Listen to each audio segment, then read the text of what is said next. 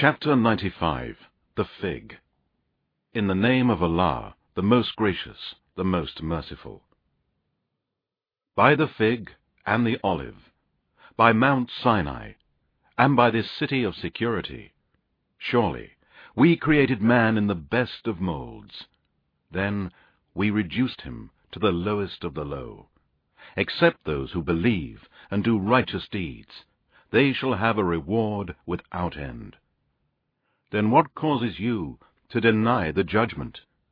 Is Allah not the best of judges?